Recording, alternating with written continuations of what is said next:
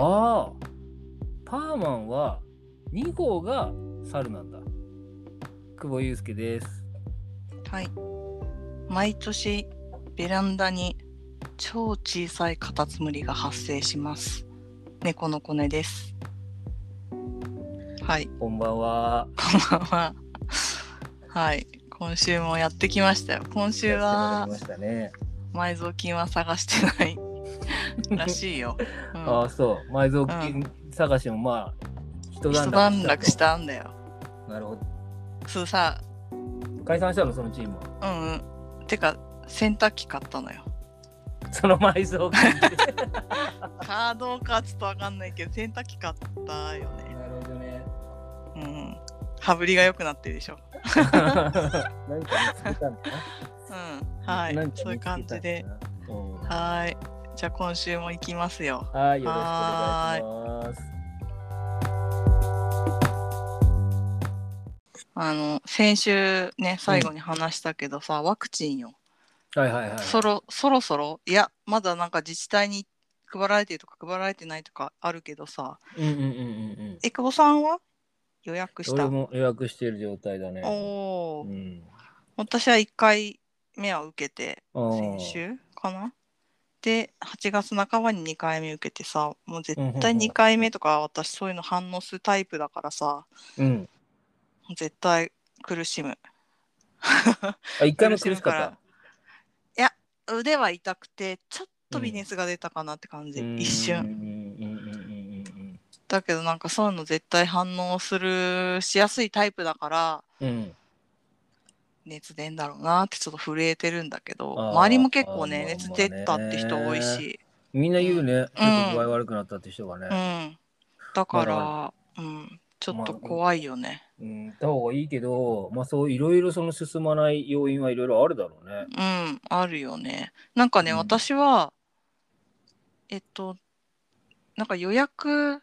始まるってなって、うん、えっとなんかとりあえずアクセスしようと思って自分の予約日より前、予約できる開始日より前に行ってみたら、うん、なんかそこで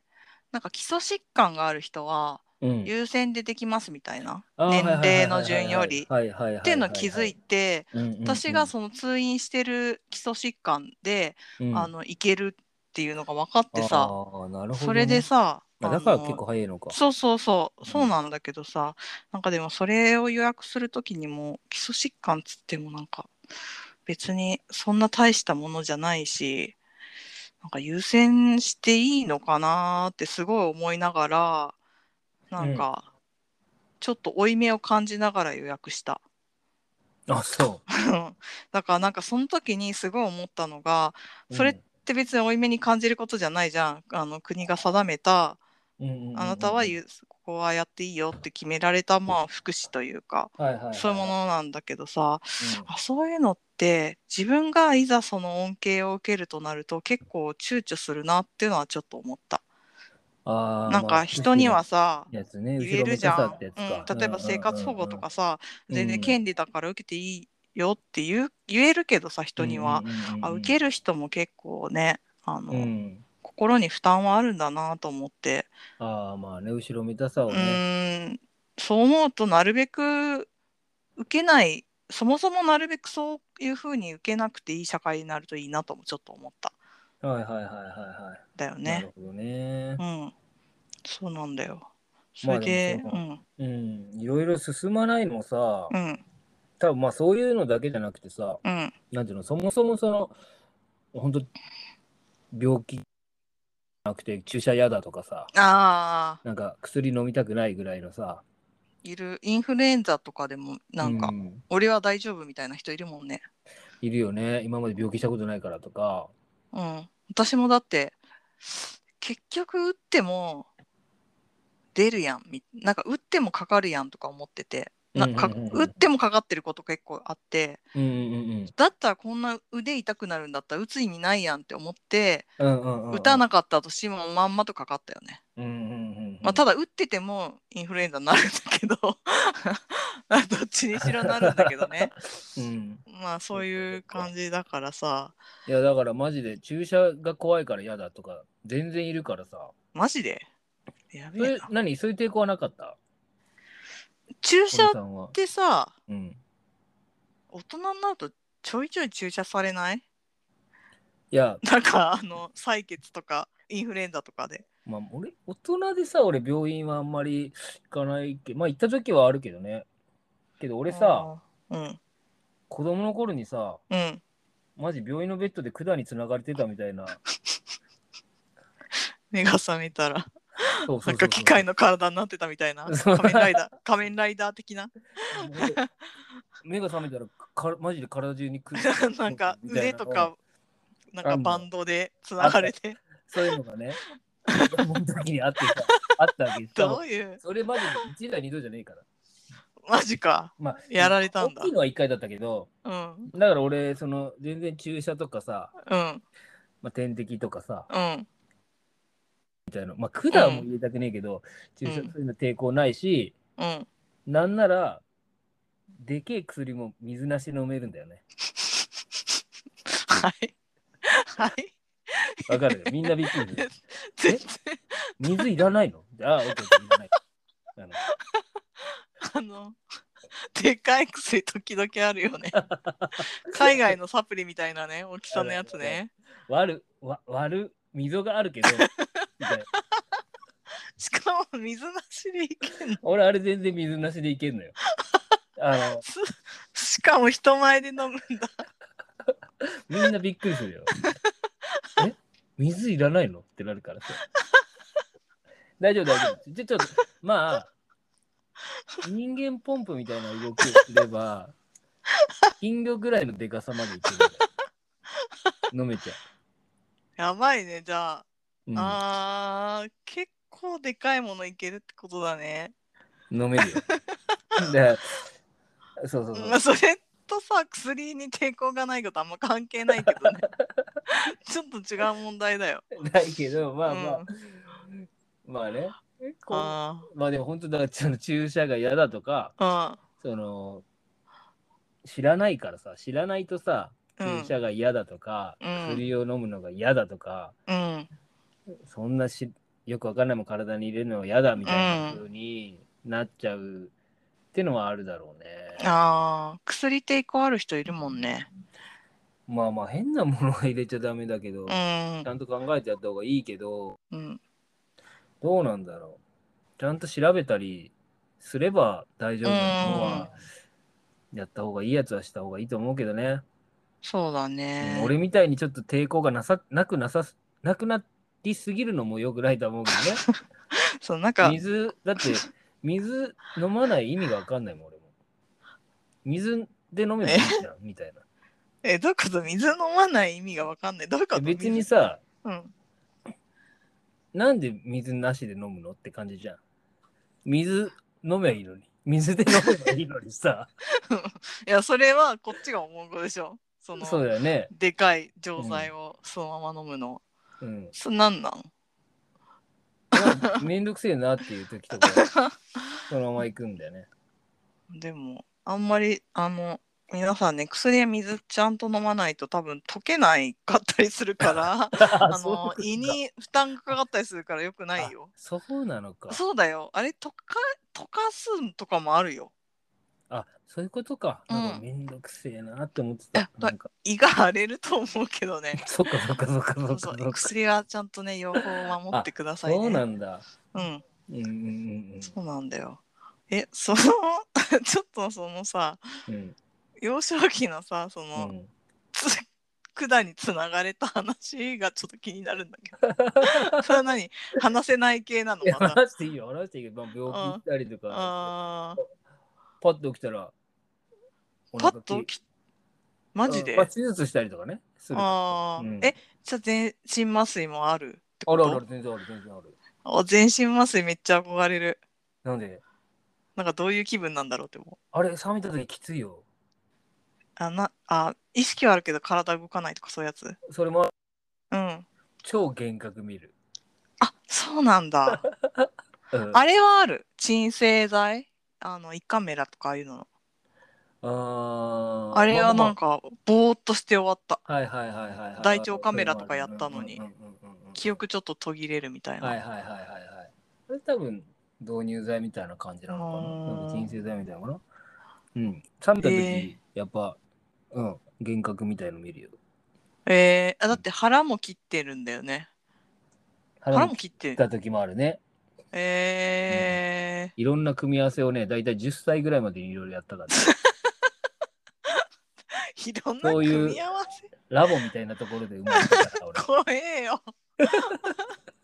怖。そう。今、うん、今ねあの京極夏彦の毛量の箱っていうね話を思い出した。あの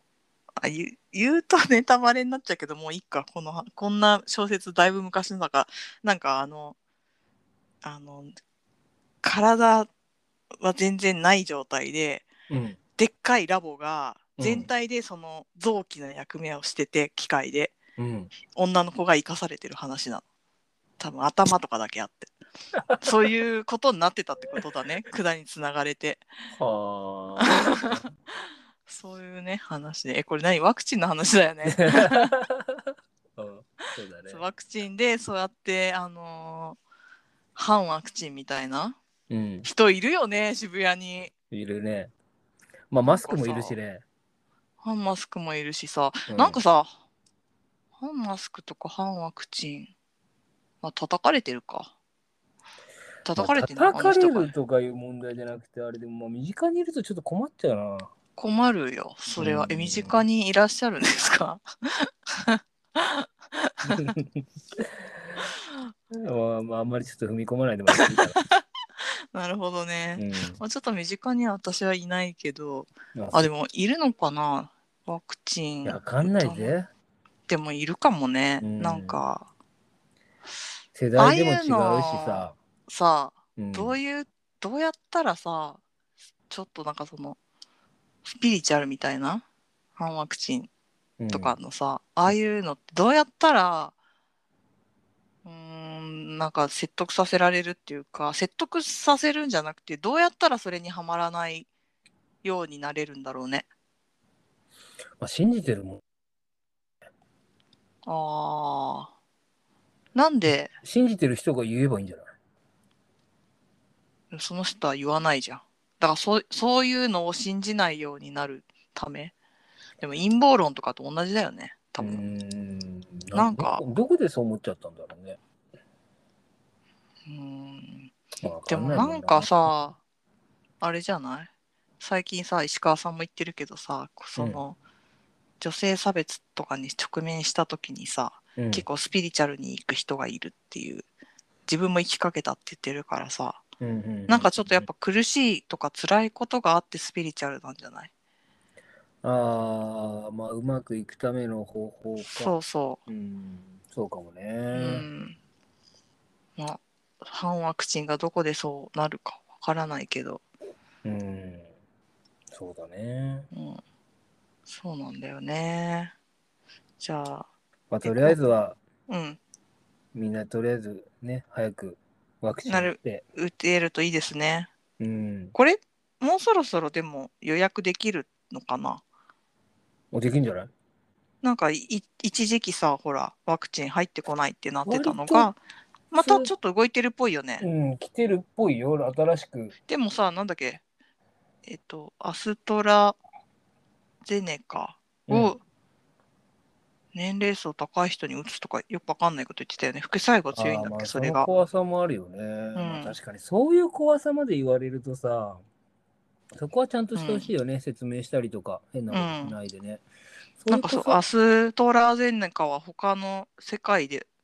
みんな採用しなかったやつなんでしょ多分、うんうんうんうん、アストラゼネカな、なんかちょっと分かんないアストラゼネカだよねファイザーとモデルナがあってモデルナがちょっと副作用は強いかもみたいな感じで、うんうん、アストラゼネカがあれなんだ R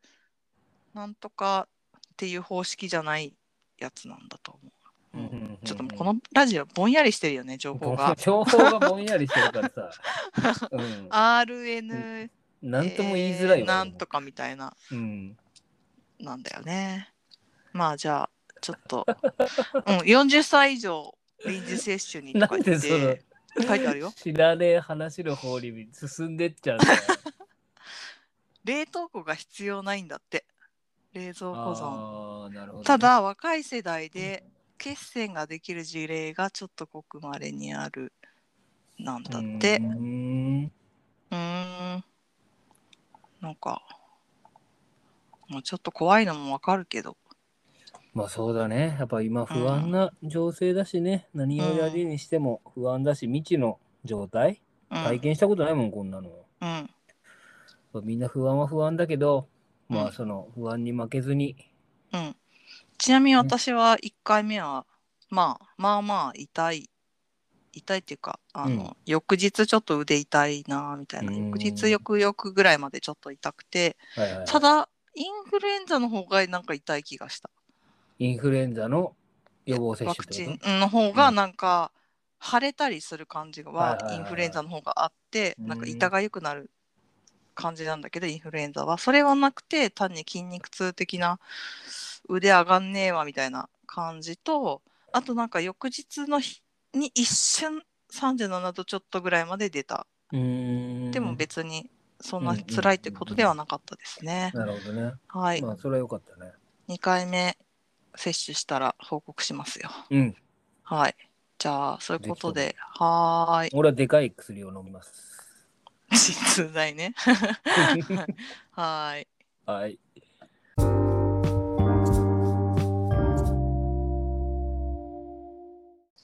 さあ、はい、じゃあ今週もコーナーやってまいりました。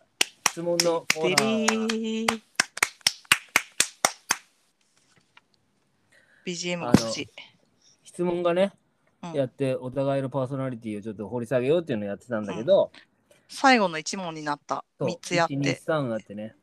あ、みっつじゃない、ふたつ答えて、うん、なんか久保さんは基本的にあんまりなんかあんまり言えないみたいのが多くてあ、そのなんかラボで生まれ育ってるそうそうそうそうそうなんだよね、ラボで生まれ育ってるからさ、うん、ちょっと言えないことが多いみたいなんですけど、そうそうなんだよね、俺が、うんうん、はい、じゃあえっと前回私から答えたから次久保さんからか。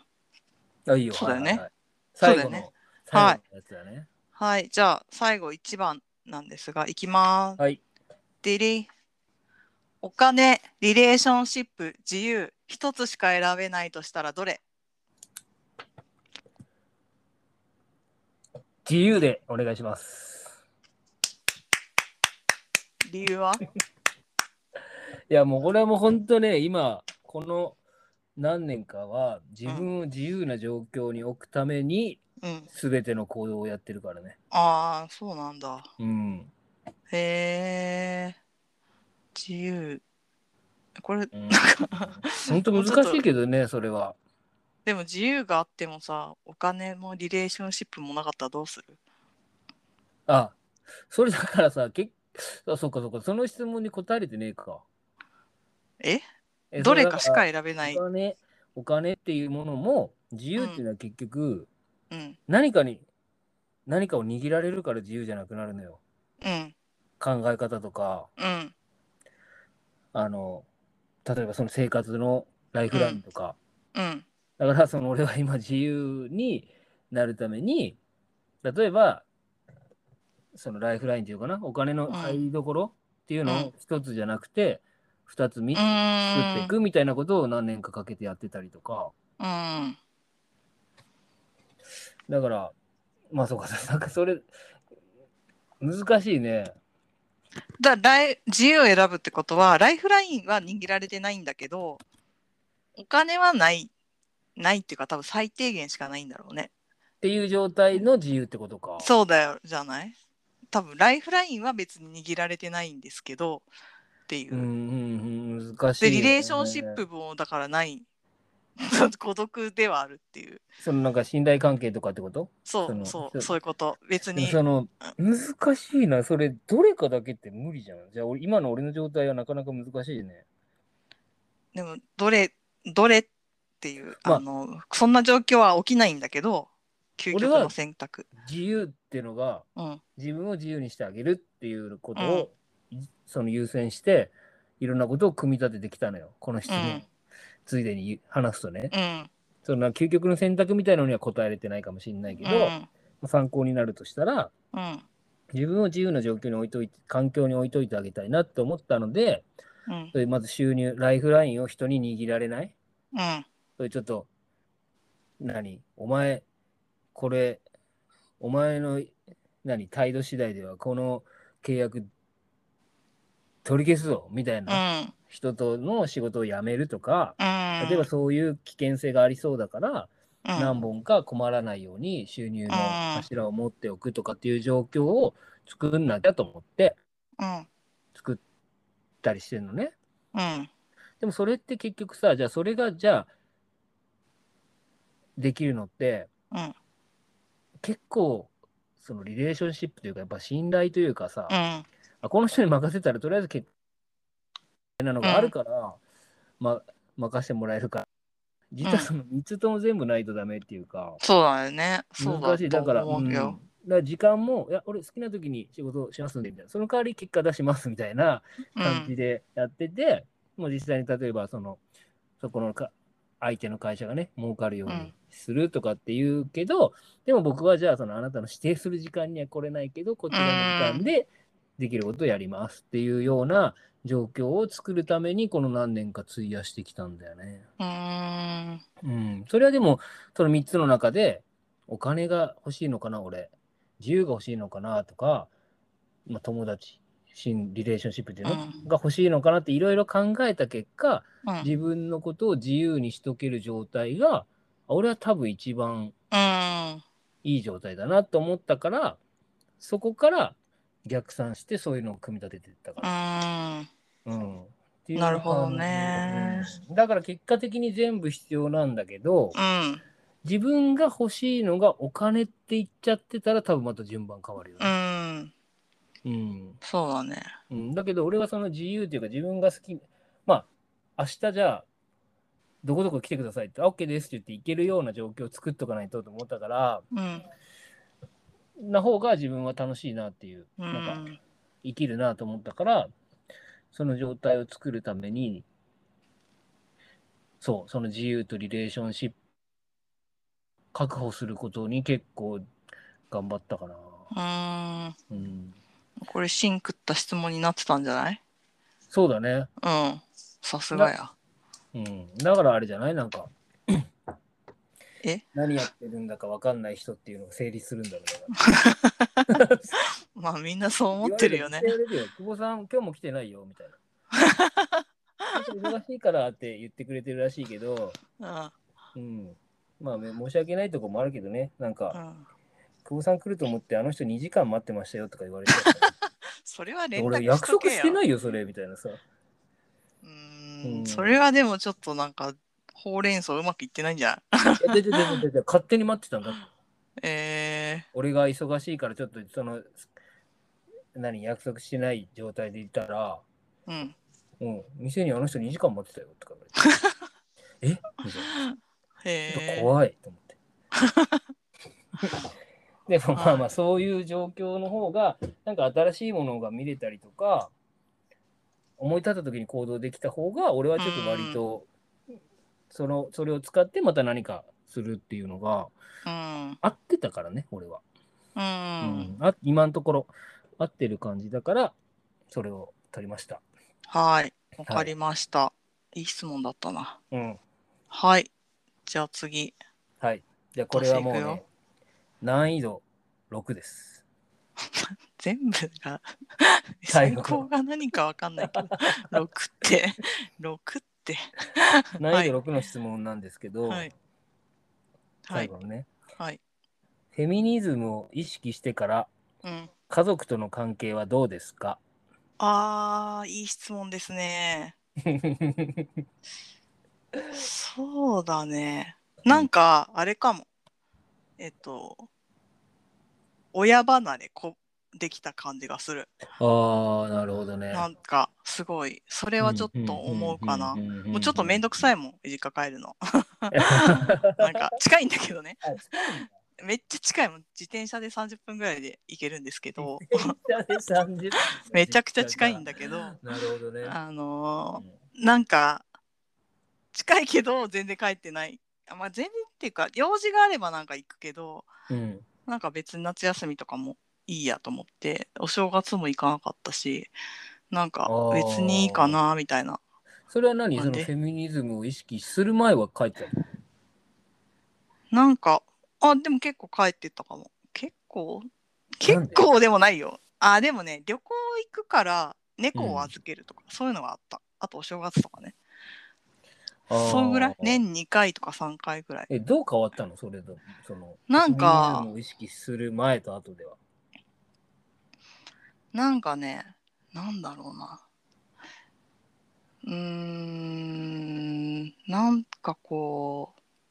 うむずいけど、まあ単になんか帰るとその結婚しろとかもう最近あんま言わなくなってきたんだけど、なんかそういうの言ってくるからなんかめんどくせえなっては思ってたんだけど、うんはいはいはい、それがめんどくさいの中にその知る前は自分への罪悪感、自分が悪いのかなみたいなのもあったんだけど、今はもう自分悪くないから、うん、あもう考えが合わない人だなみたいな、古い考えの人だなって感じで、ね、この人たちとはもう違うから、うんうんうんうん、別に、うん、言わせなければいいかなみたいな感じになったっていうのと、なんかまあ結構それに近い感じはするな。なんかもう自分で自分で生きていかなきゃなみたいな。まあ別に自分で生きてるんですけど。まあで距離感は変わったんだ前と。うーんまあでも前からべったりじゃないから、うんうんうんうん、あのめっちゃ連絡するとかは全然ないから、うん、あれなんだけど、なんかもうなんか言っててももう別にスルーみたいな感じにはなったかな。はいはいはいはい。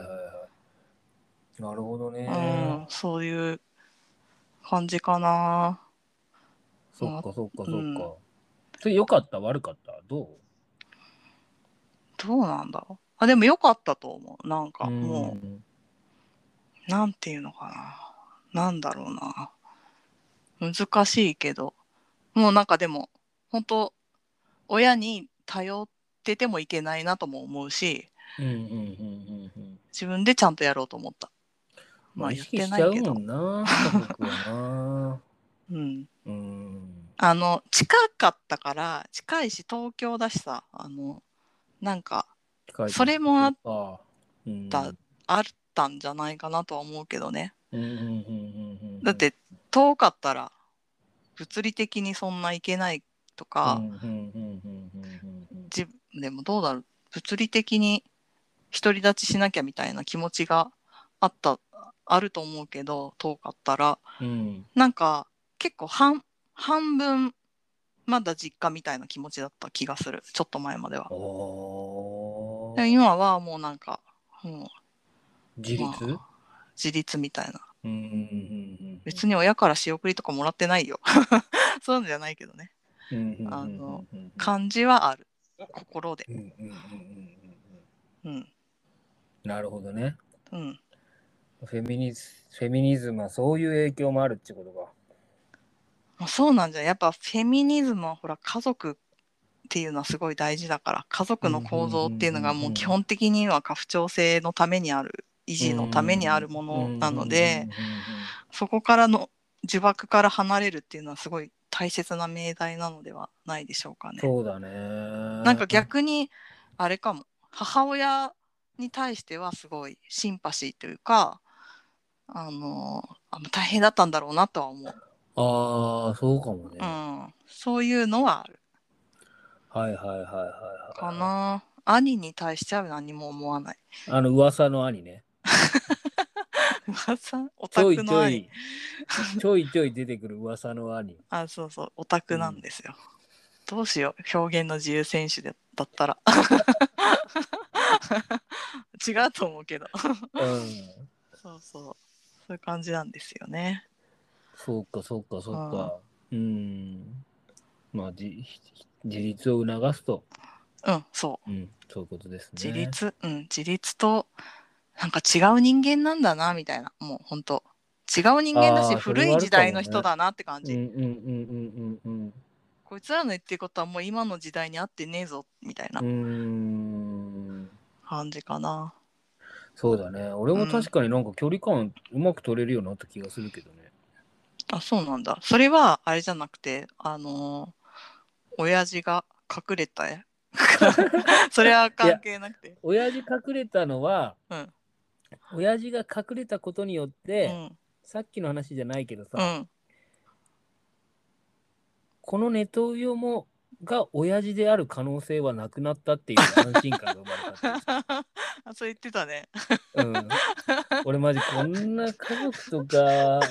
もしかしてこいつ俺の親父だったらどうしようみたいな思いながらさ、いた見てたんだけどさ、うん、親父がお隠れになったおかげで、うんまあ、こいつは俺の親父ではないっていう確信のもとに、そうだね。うん、それ。それも家族の呪縛なんじゃない？何が？なんか家族には正しくあってほしいってことじゃん。そうかもしんないね。そうかもしんないけど、単純に鬱陶しいだろ。親父がネトウヨだったら。ああ、そりゃそうだよね。ネトウヨはちょっと厳しいね。うん、それは帰んなくなるわ、それ確かに。でも、うん。ああ。やだよ、俺は。そうだね。でそれそれがなくなったから、うん、まあよくまあいいか別にそれで俺は全然自由に羽ばたけてるよね。ああ、うん、いや結構ねそのね親父がねお隠れになった話はね、うん、聞きたいんだけどあ待ってこのラジオで言ってたっけ隠れた話。違う俺それ別のとこで話したんだよ。あそうなんだ、うん、あれスペースかなんかスペースなんかで話したね。そうそうそうそう、うん、ここでめっちゃずっと撮っといたよねこの話。何が？隠れた話なんかいつかしようとしてずっと隠れて隠れた話お隠れになった話いやまあまあまあ隠れた話ね。いやなんかね親が隠れるお様でございやしたそうそうそうそう、うん、親が隠れるとどういう感じなんだろうってめっちゃいやいろいろ考えるよ。すごい細かいこと。うーんそのタイミングとさ家とかどうすんだよとかさ思うじゃん、うん、家とかどうするんだろうって親がいなくなったら、まあね、なんかまあ売るしかない売るとか自分が住むしかないけどさ売ったらあの家のもの全部処分しなきゃいけねえのかとか思うとそんなのすごい辛いそんなのかよ。いやそういうこと考えちゃう、まあ、みんなさ、うん、卒業アルバムとかどうしてんの？実家に置いてる？実家にあるよ。でもその実家なくなったら自分の手元に来ちゃうの？いやもう捨てていいよ。超邪魔じゃない？捨てていい。捨てていいよね、うん、でもアルバムはないとなんか死んだ時とかに使われんじゃない？そっか他の人から使うかもういいよ iPhone から選んでくれたらいい適当な。なんかああいうの困るよなと思って私もこの間実家でさ、うん、なんか私の部屋を、うん、地下の座敷牢みたいなところに移すって言われてさなんか荷物を地下あんのよ。地下の座敷牢があってねあのガシャーンって鎖につながれるんだけどさ、うん、だからそこに移すから荷物を整理しろって言われてさ、うん、なんか保育園とかのなんか絵みたいのとか小学校の絵とか、うん、全部捨てて過去を清算した、うんうん、あでもね結構物は捨てるわ。あそういうの捨ててない？いやだからなんかこんこん保育園のとかあったもん。この木にいろいろ捨てたね。だいぶ整理したね、うんうん、ああやってどんどんなくなってくんだろうね。なんかねあんなもん、うん、見返す人いんの？保育園の時描いたなんかぐっちゃぐちゃな絵とか誰が見返すの？あんな親の自己満じゃない？あんなもん。そうなんだよ親が見てんだよ。そうでうち親全く見ないのや。あのだったらもういらねえじゃんそうそうそう自分いらないからいらねえ全部捨てたね。あれ親の自己満だよね。そうだと思うけどな。この間そう言ってたあの、うん、小野悟さんっていうさ音楽家のさ私の大学の先生なんだけどさ、うん、なんか子供とその旅行とか行ってもちっちゃい子供と子供全然覚えてなくて、あれは親が自己満足に生きたい、親が子供の思い出作るために言ってんだなみたいなこと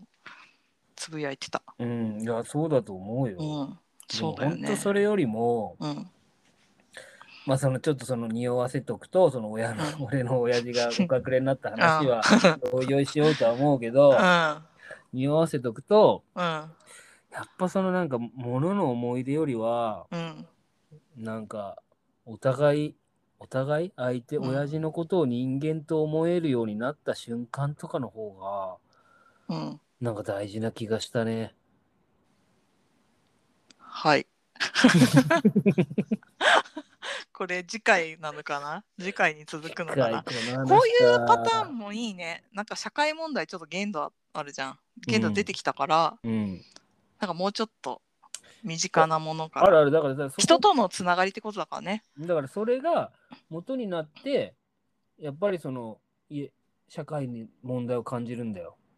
うんうん、自分の体験がベースになって。そうだね、感じれないもん、そのそれがないと。うん、その自分の中に。なるほどね。じゃあこういう話をちょっとまた次回、うん、でもいいかもね。その俺がその病院で管に繋がれてた話とかそこ結構私気になるけどねどんなことがラボおマジでいろんな管が体にいっぱい入ってるみたいな、目が覚めたらみたいな、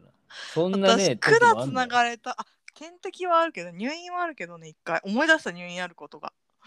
本当。うん。でもそんな、ね、でも管入れられたわ、そういえば。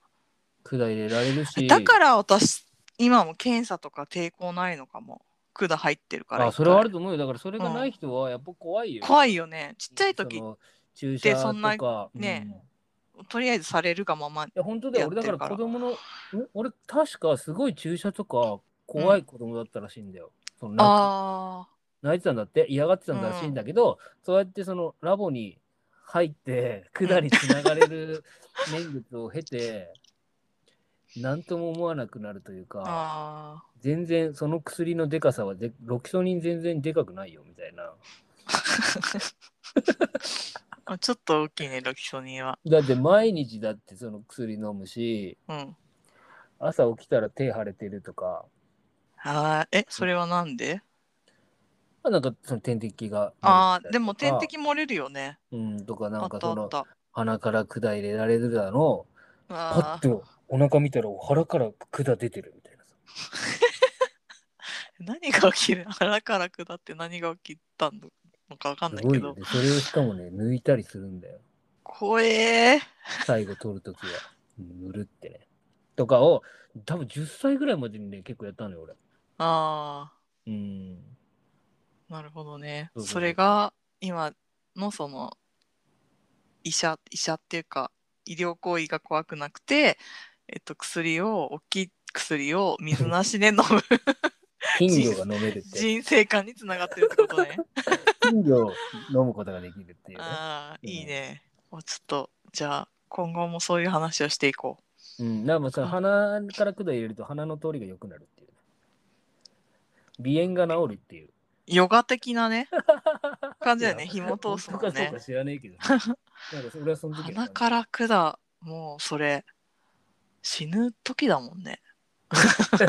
おばあちゃん死ぬとき鼻から管だったなって思うわ。あ、そうかもね。あ、そうかもしれない、うん、そうか、そうだからもうそれぐらいそのもういう状態だったのよ。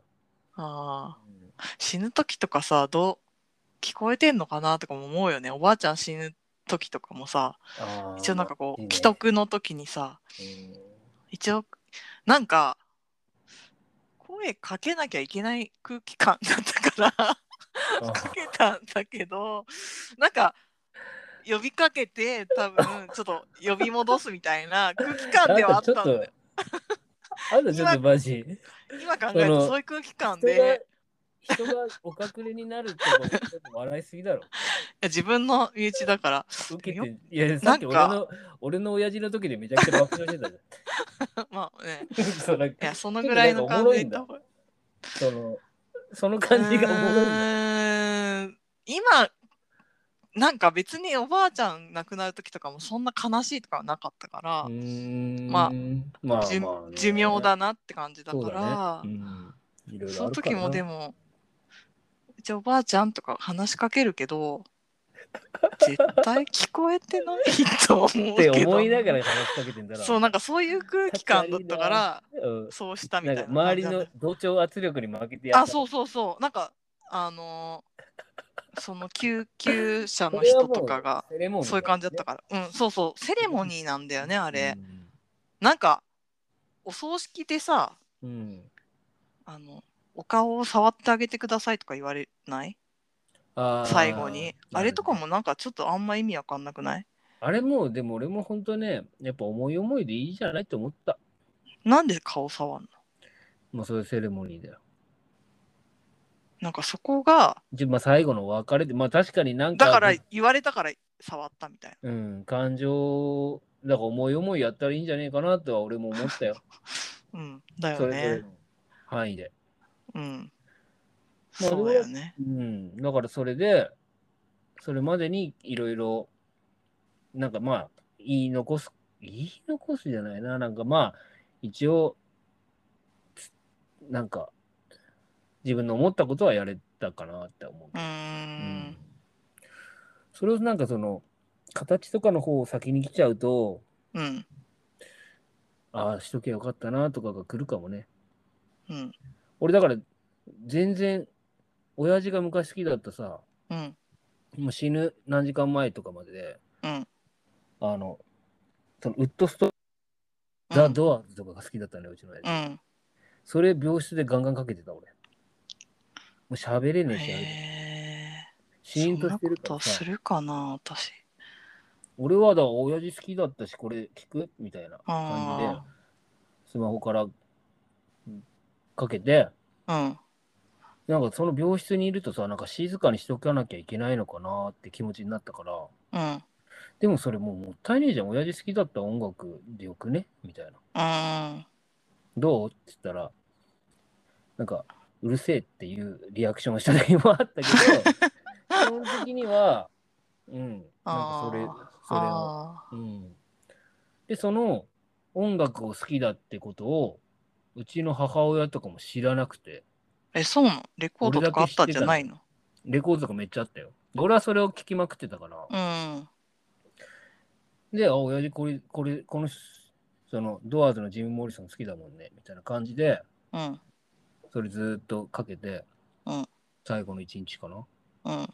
聞こえてんだか聞こえてねえんだかわかんねえけどさ、うん、なんかシーンとしてるよりはマシかなと思って、うーん、うん、なんかそういうのいっぱい、なんかそういうのいろいろ考えたかな。なんか別に、うん、まあ、泣いてないようんなんか、うん、なんかあんまり周りに合わせていくとちゃんとしたお別れができないかもしんねえなと思った。ああ、うん、そうだね。言ったらそのその、まあ、主体性だったりその、うん、フェミニズムなのかな、なんかそういうことを小難しく考えるのと、うん、自分の出来事がちょうど同じようなタイミングで起こってくれたから、うん、これが例えばごねんまえだったら、うん、多分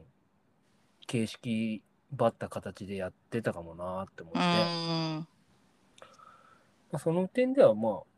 俺もそのさっきのコネさんへの質問じゃないけど、うん、そのフェミニズムみたいなものとか社会の問題とかを意識してよかったかなっていうのはあったね。うん、うん、まあそんな感じでお隠れになった親父様の話でしたはい、じゃあ質問シリーズ終わっちゃったね。次のコーナー考えないと。次のコーナーを、うん、考えましょう。はい、募集してます。はい、なんかいい案ください。はい、はーい。